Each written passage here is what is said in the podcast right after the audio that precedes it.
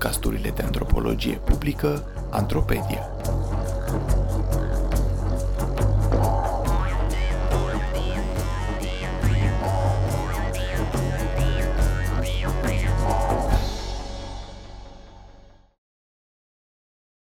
A fost frumos până la urmă.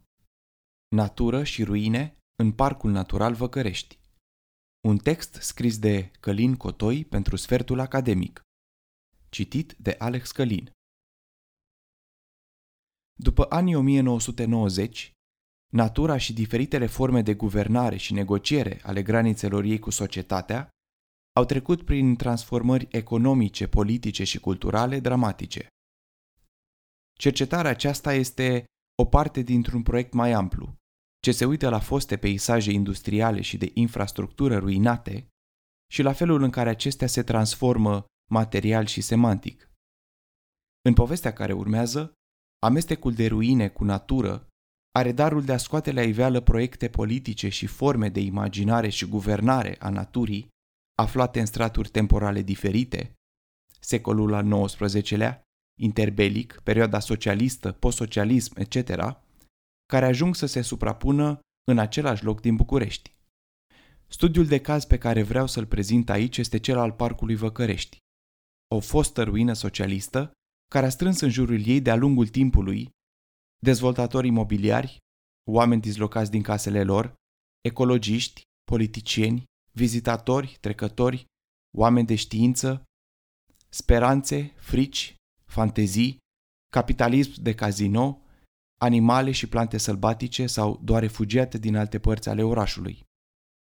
Toate acestea formează o zonă de contact, mai mult decât umană, unde natura sălbatică și ruinele industriale coexistă într-un contact direct, intim.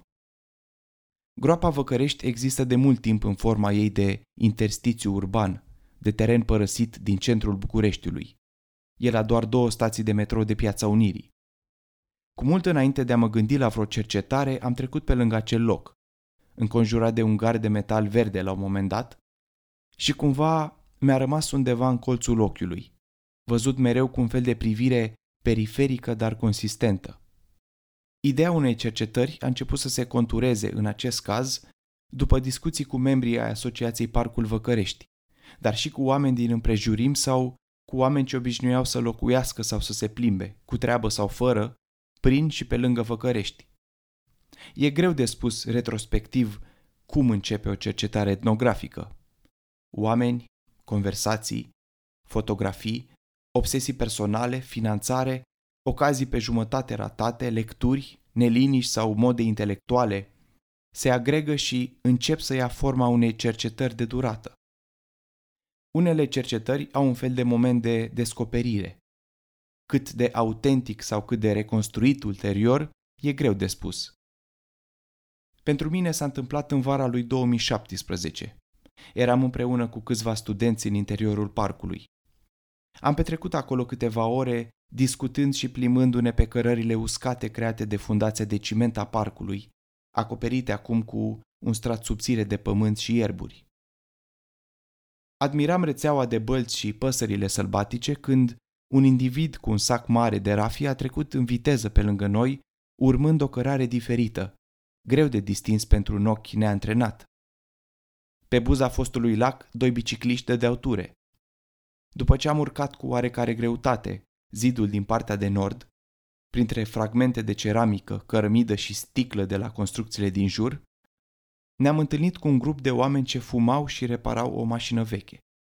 Un mic cartier format din blocuri vechi, dar și din câteva case noi, forma un fel de zonă de amortizare față de agitația și zgomotul de pe șoseaua Olteniței. După ce i-am salutat și am trecut de ei, cineva din grup a exclamat ar fi trebuit să întrebăm în ce an suntem.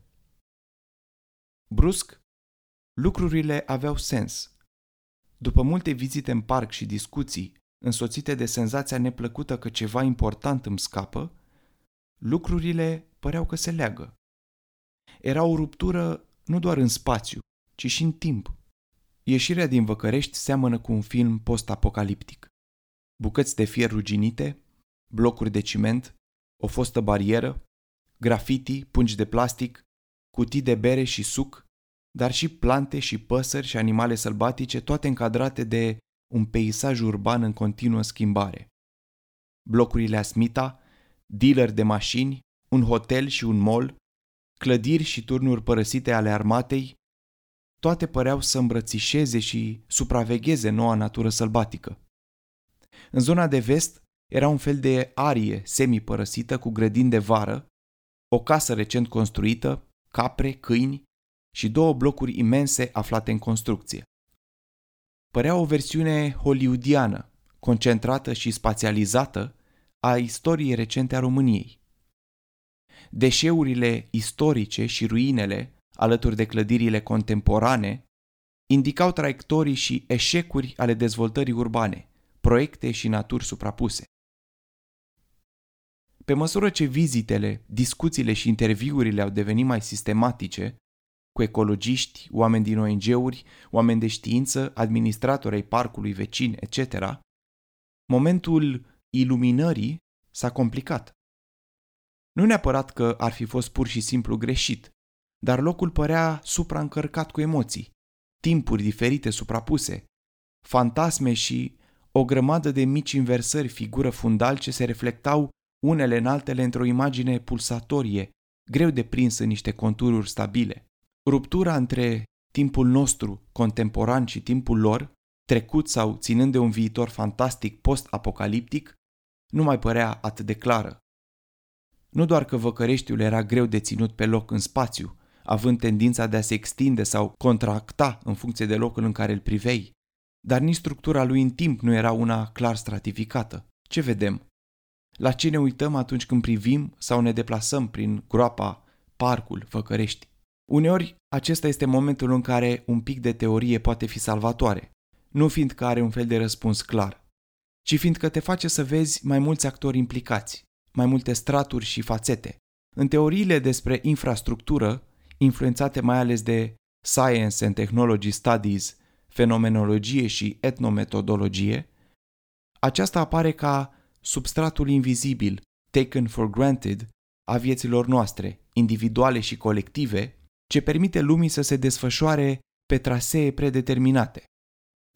Analiza infrastructurii presupune o inversiune infrastructurală, o întoarcere pe dos a raportului dintre vizibil și invizibil, dintre formă și fond, ce poate scoate la iveală părțile ascunse ale funcționării fundalului.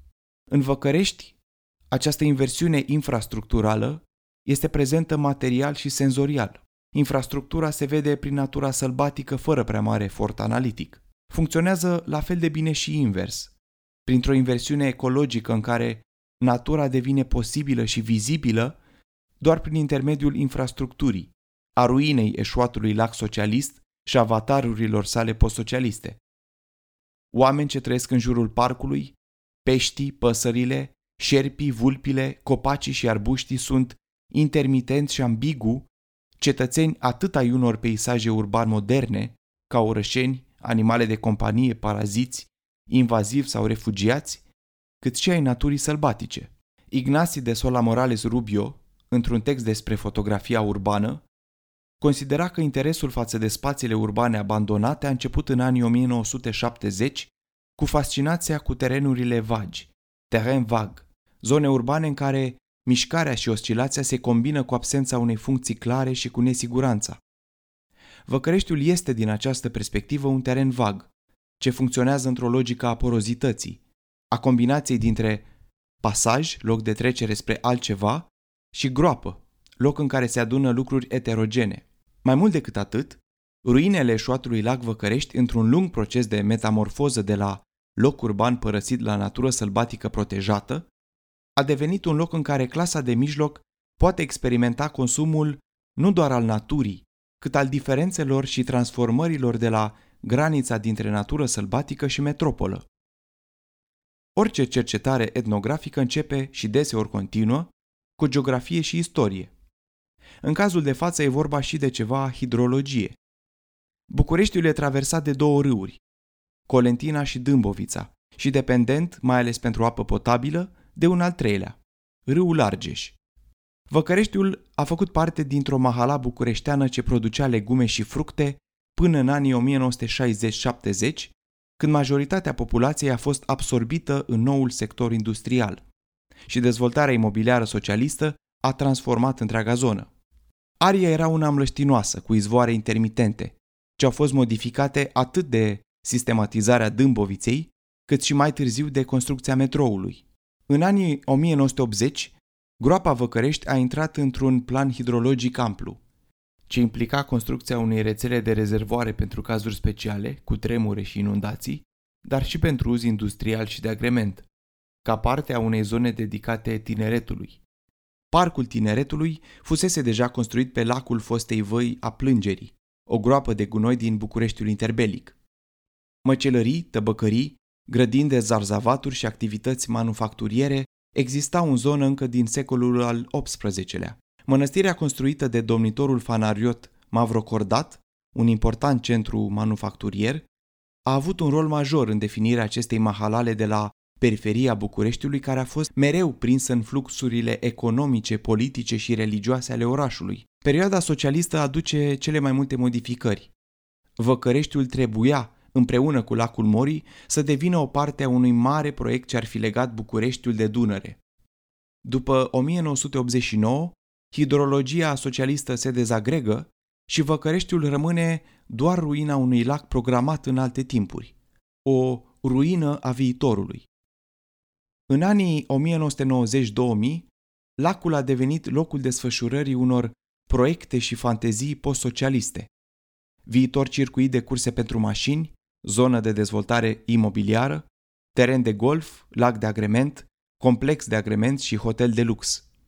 Între timp, gunoaiele și molozul de la noile construcții din jur se revărsau în lacul gol.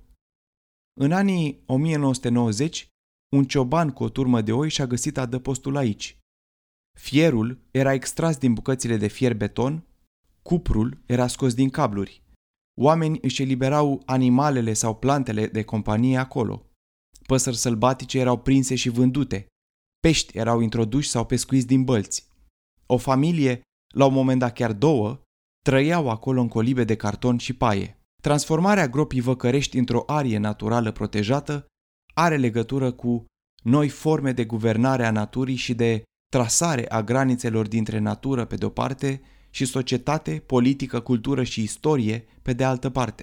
Intrarea României în UE și adoptarea unei noi forme de administrare a mediului și a noi instituții și subiectivități politice legate de aceasta e fundalul mai general al acestei transformări spectaculoase. Dar groapa a devenit parc doar când a devenit parte din felurile în care noua clasă mijlocie din București se străduia să se reimagineze în anii 2000.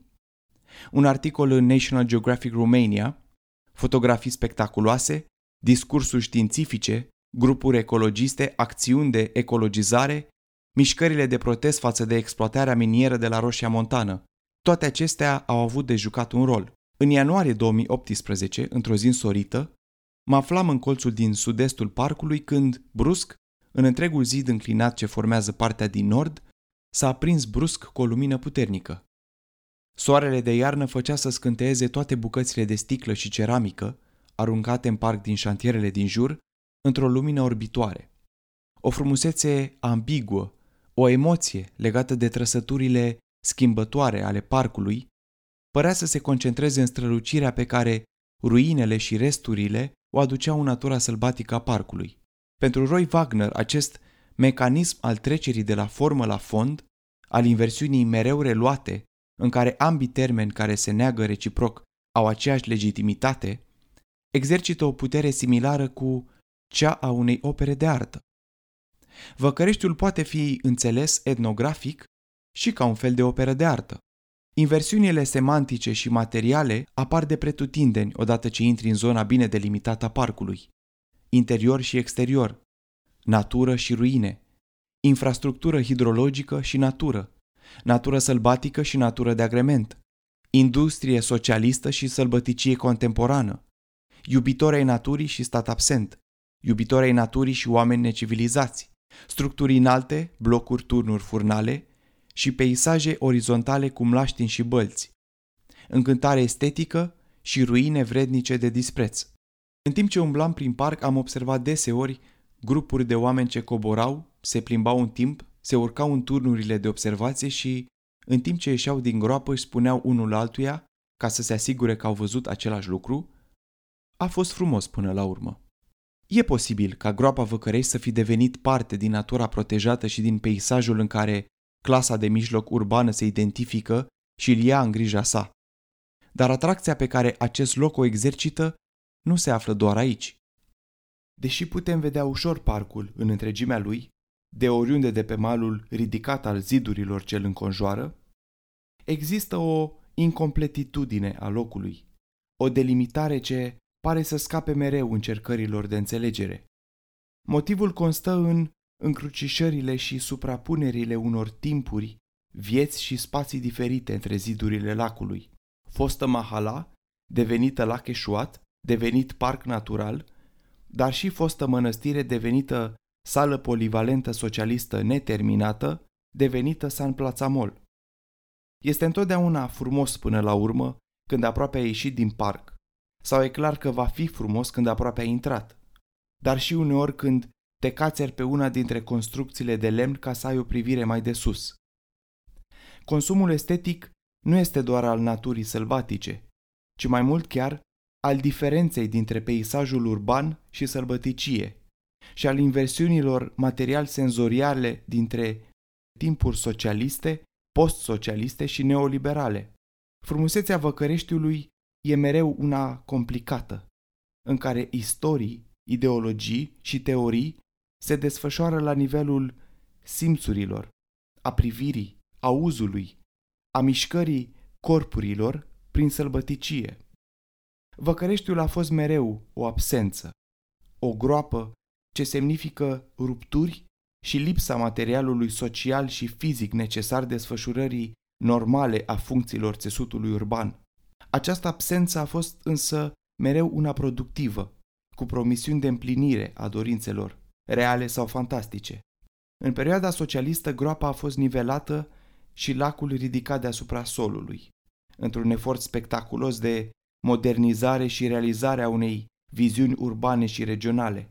Lacul însă nu a ajuns niciodată să existe ca atare, el existând mai mult în amintirile persoanelor evacuate din casele demolate.